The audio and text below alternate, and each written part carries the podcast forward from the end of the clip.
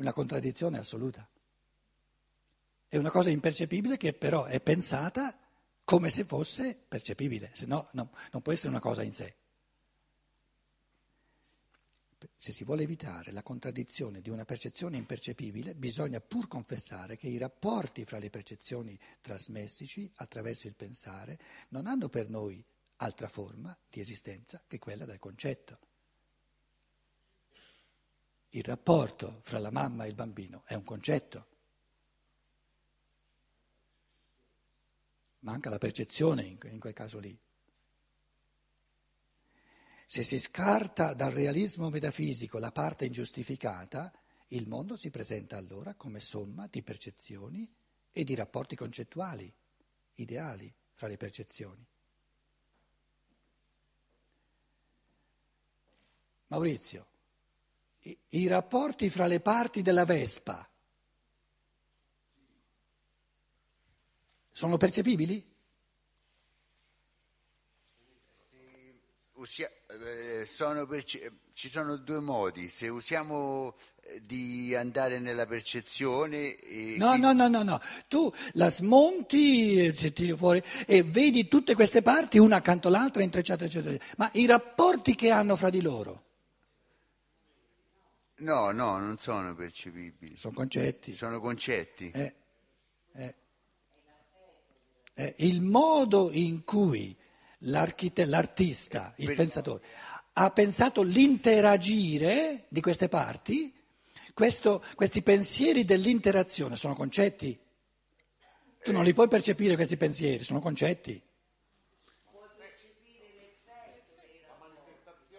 Sì, ma la manifestazione è, è il lato di percezione. Eh sì, come gli indiani, gli indios, eh, quando arrivarono le, eh, le, le navi eh, che, degli spagnoli, eh, non riuscivano a capire che, che, poteva essere, perché non avevano il concetto della nave. La percezione c'era. Però c'era la percezione. Eh, la vedevano. però quasi che non vedevano questa... Ecco. E allora, quando c'è la percezione e manca il concetto, Cosa, cosa dice l'uomo? Cos'è? Cos'è? Cos'è? Cos'è? E dicendo cos'è intende dire mi manca l'essenza, mi manca la cosa. Cioè, mi, manca, manca qualcosa perché fa una domanda. No, mi manca la cosa. Che cosa è? Che cosa? La cosa manca. E co- che cos'è la cosa? Il concetto. Il concetto. Il concetto è la cosa. Che cos'è? Gli manca il concetto di nave. E cos'è il concetto di nave? Una struttura di pensiero? Eh, uh, sì, una struttura di pensiero oppure un progetto di pensiero, sì. È, è lo stesso. Stesso, sì, sì. Cos'è una nave?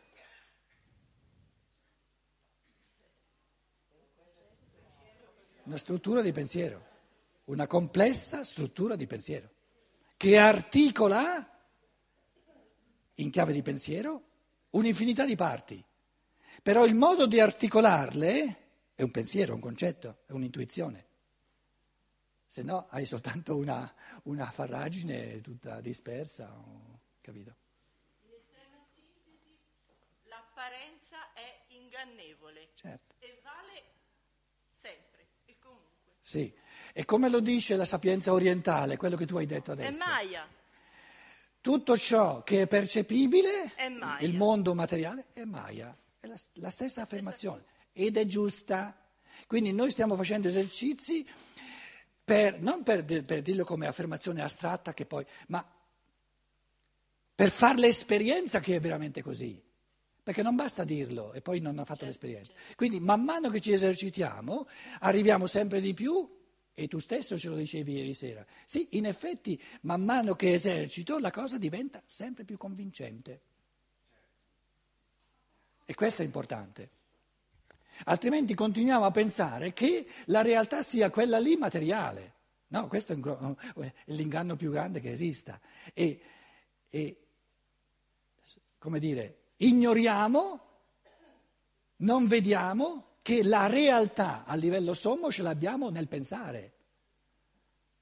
Perché se non ci fosse mai stato l'intuizione di nave, sarebbero sorte le navi? Ci sono le navi però, tante. Sì, e come sono cominciate? Da dove sono, sono partite? Pensieri sopra pensieri sono sempre diventati più complessi. Certo. Pensieri sono concetti sempre più complessi. Però il pensiero, non la, non la materia. Eh, se non hai il concetto di nave, hai soltanto la percezione, fai come gli indios, l'hai detto. Eh, eh, ma non è detto che però quel concetto esiste e che non lo conosco io. Ma scusa, il concetto deve esistere perlomeno in quello che ha fatto la nave, no? Eh, Certo, però per me non, non esiste perché io non conosco Non sai cos'è la nave. cos'è il concetto di nave. E, e allora che fai? Te lo crei? Lo devi creare, certo. Eh. A Laos, io sono stato due anni nel Laos, il secondo anno già insegnavo in laotiano alle scuole elementari. C'è- ho avuto degli alunni in seconda e terza elementare che non avevano mai visto una, una casa a due piani, per, per poi non parlare del- dell'ascensore. no?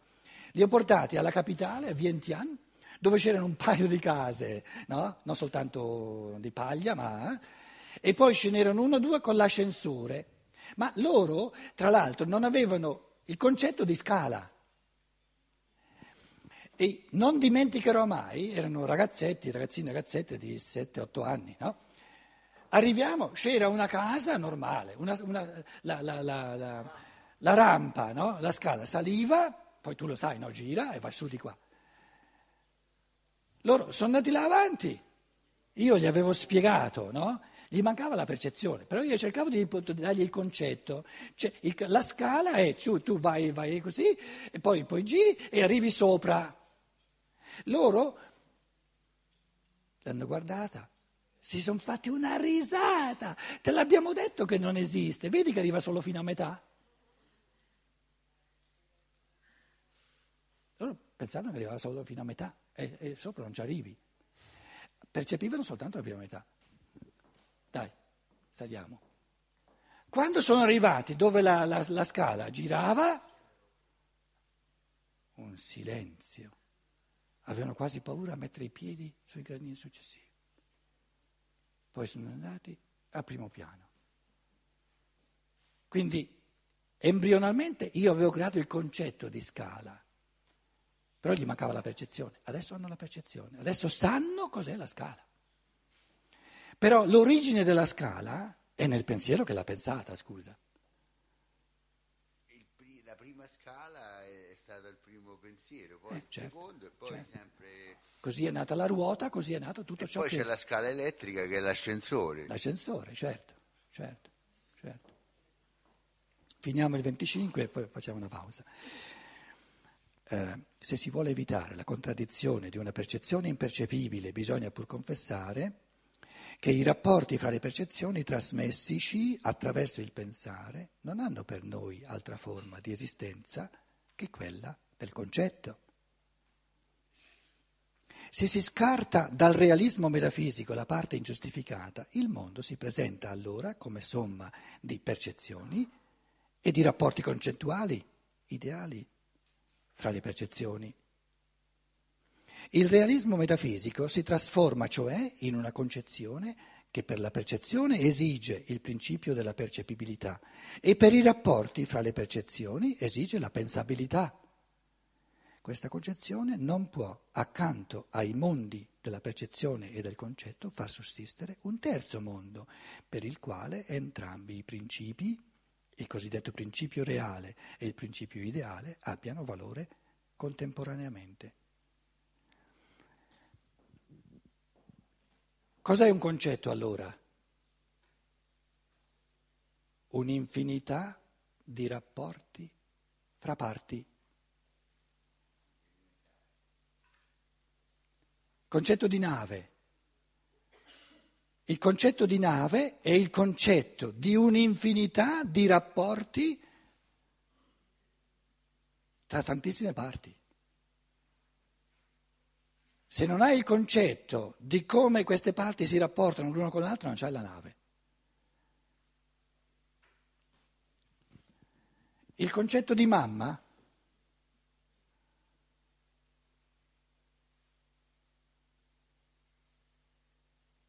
un'infinità di rapporti no? di interazione col bambino, perché se non, se non interagisce col bambino non è una mamma, quindi è nel concetto di mamma che c'è un'infinità di modi di rapportarsi al bambino, è nel concetto di mamma, se no non è mamma. È mamma e fa parte del concetto di mamma che c'è un'infinità di modi di rapportarsi col bambino. Ma questi modi di rapportarsi col bambino sono percepibili? No, fanno parte del concetto di mamma. Percepibile è l'espressione materiale, l'espressione nei movimenti delle mani, che possono anche ingannare, tra l'altro. Quindi, no, perciò, siccome i gesti possono ingannare, io non percepisco mai il rapporto.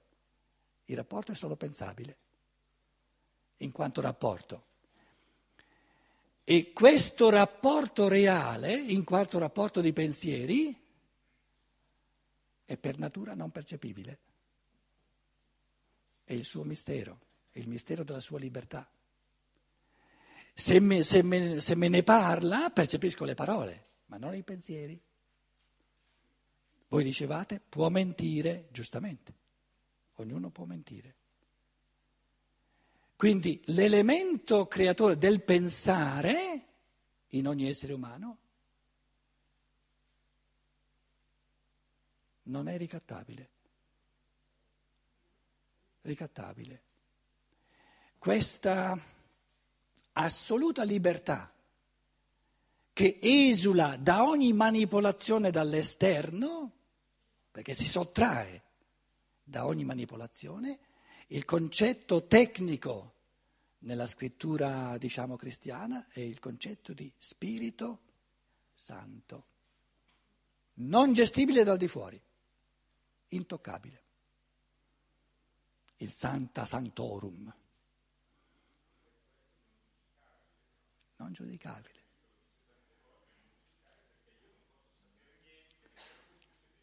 di quello che l'altro pensa. Vedete, a questi livelli qui cominciamo a, a, a, cogliere più nel centro il concetto di libertà.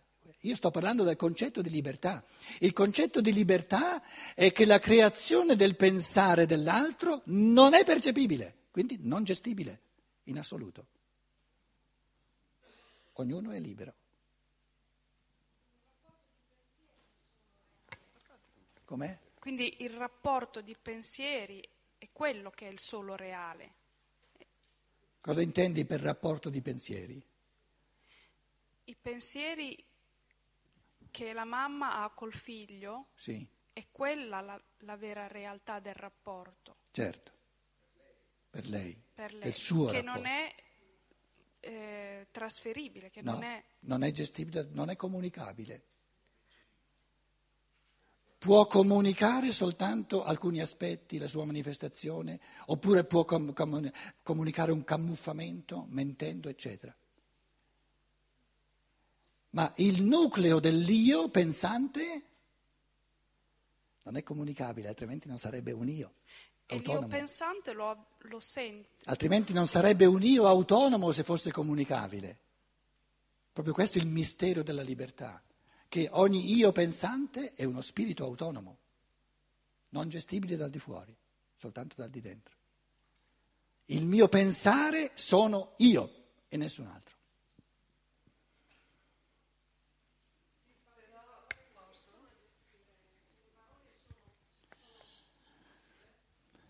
Però a me sembra che anche il corpo ha un linguaggio che, che non tradisce, cioè ehm, io posso darti la mano col sorriso, però tu cogli un certo atteggiamento, se è sincero il mio venirti incontro o no. Ma Le perché dici se è sincero? Ma co- eh, cioè, eh, stai si... dicendo che può darsi che non sia sincero. Eh, scusa. No. Proprio ammettendo questo dici quello che dicevamo prima. No, che tu dici, dici pensiero, Se tu, dici se, tu eh. dici se, è sincero, dicendo se è sincero, dici eh. che può anche non essere sincero. Sì, e sì. allora? E se non è sincero? No, ma tu dici che il pensiero non si può, solo tu puoi sapere che cosa pensi, l'altro non può saperlo. No, non è questa l'affermazione. Il pensare dell'altro non è percepibile. Ma col suo corpo io lo percepisco. Percepisco il corpo, non il pensare. E tra il corpo, cioè tra ciò che io percepisco nel suo corpo e il pensare c'è un abisso. Sono due mondi del tutto diversi. Però lei che ci sta parlando, con la sua gestualità e con la sua corporeità, sta avvalorando in fondo i pensieri che ci comunica. No, no, perché tu non puoi sapere se io sto pensando, siete tutti una massa di scemi. Ah. Lo puoi sapere tu? No, no. vabbè. No? E anche se io lo dicessi, non puoi essere sicura che sto mentendo. Difatti non sai se lo sto dicendo per facezia o se lo sto... Capito?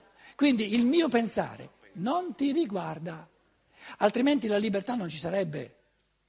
Altrimenti l'essere umano sarebbe gestibile da di fuori in tutto e per tutto.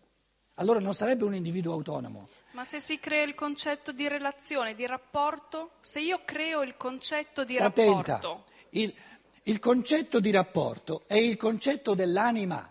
L'anima è la comunicabilità dell'essere umano, lo spirito è la non comunicabilità.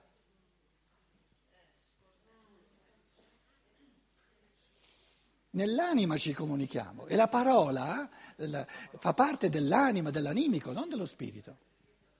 Tu puoi comunicare a un altro un concetto? Un concetto che tu hai? No. Quindi è solo a livello animico. No, puoi, puoi, aiutarlo a crearsi lui il concetto, ma mica gli puoi vendere il no. tuo concetto. Perché non puoi dare all'altro il concetto tuo? Perché è incomunicabile. Com'è? Perché è di per sé Per- incomunicabile. è di per sé, inco- altrimenti non è più il concetto Esatto. tuo. Mettiamo in crisi tutta la comunicazione, però. No, dicevo che sta andando in crisi la comunicazione tra umani. Torniamo, poi facciamo una pausa. eh. Torniamo al concetto di organismo. L'unità tra cervello e cuore non sta nel fatto che la pensano allo stesso modo. Comunicano come? Però il cervello resta cervello e il cuore resta il cuore.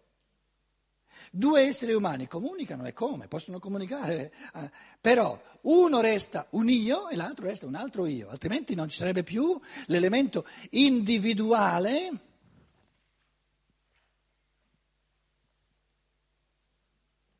non gestibile, irraggiungibile, non, non manipolabile.